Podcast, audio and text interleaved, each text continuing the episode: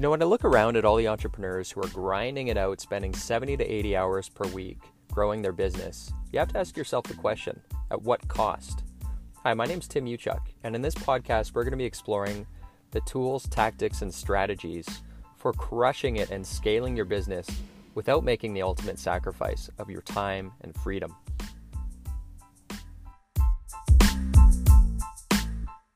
Want to apologize for my handwriting. This is pre coffee handwriting, that's what that looks like. But I wanted to go through the formula for what does this stand for? A self managed business. So, this formula here is everything that it takes to create a self managed business. So, if you own a business, these are the components and these are the steps. And I want to just walk through these really, really quickly with you.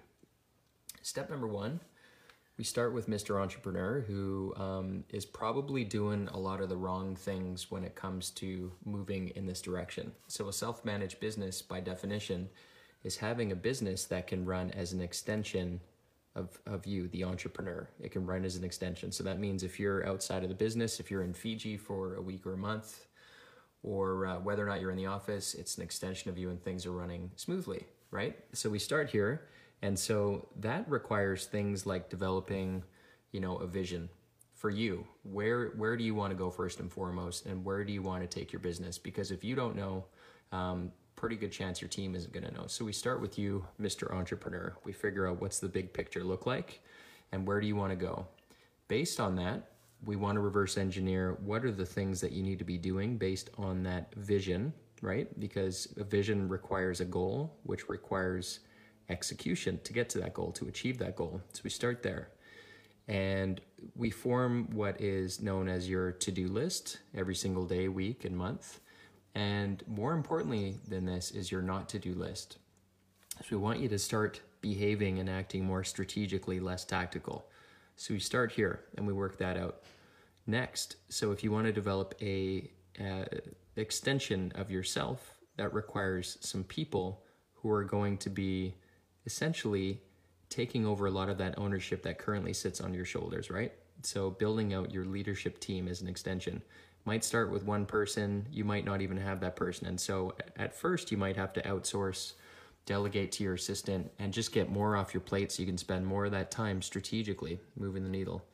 Um, so that you can grow the business so that you can start to be at a at a level of revenue profits so that you can start to build out your team of people who in the future are going to operate as an extension of you. They're going to be your proxy owners within the business, right?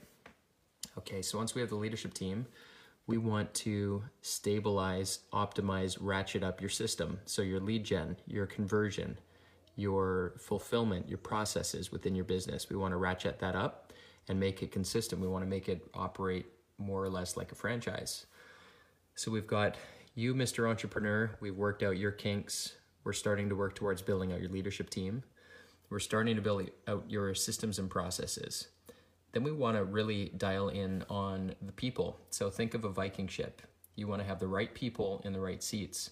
So that's people who care. That's things like core values, attracting the right people, repelling the wrong people. And there's a saying that goes culture eats strategy for breakfast. We want to start developing and honing in on a strong, strong culture because all things considered, if you're offering the same product or service as the next guy, if you've got a strong winning culture, your customers are just going to be treated better because you're going to have people that care.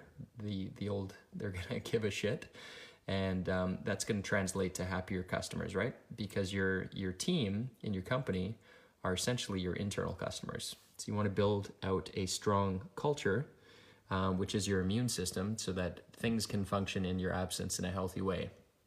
Next, we start to ratchet up our sales and marketing. Turn on that machine now that you have people that can facilitate higher transactions, higher flow of revenue in your company, and then continue to ratchet this up and optimize your efficiencies in your business so you guys can continually level up, level up, level up, level up, level up, level up, get increase your averages of the people, the quality of people, your standards in your operation, and focus on these things. This is your, your operational stuff. and then your sales and marketing. And this is going to start to kind of snowball, obviously, when you have this in place because you can facilitate that increased demand. And voila, on the end of this equation, you have yourself a self managed business.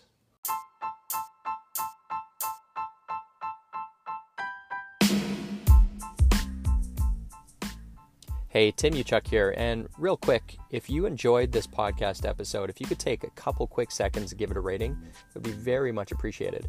And secondly, if you're looking for more tools and strategies on how you can crush it in life and business, just head on over to bookwithtim.com, where I've put together a free case study which shows you how to unlock unprecedented freedom today by using the two power levers. Just head on over to bookwithtim.com. Until next time, wishing you success and freedom in your business. Cheers.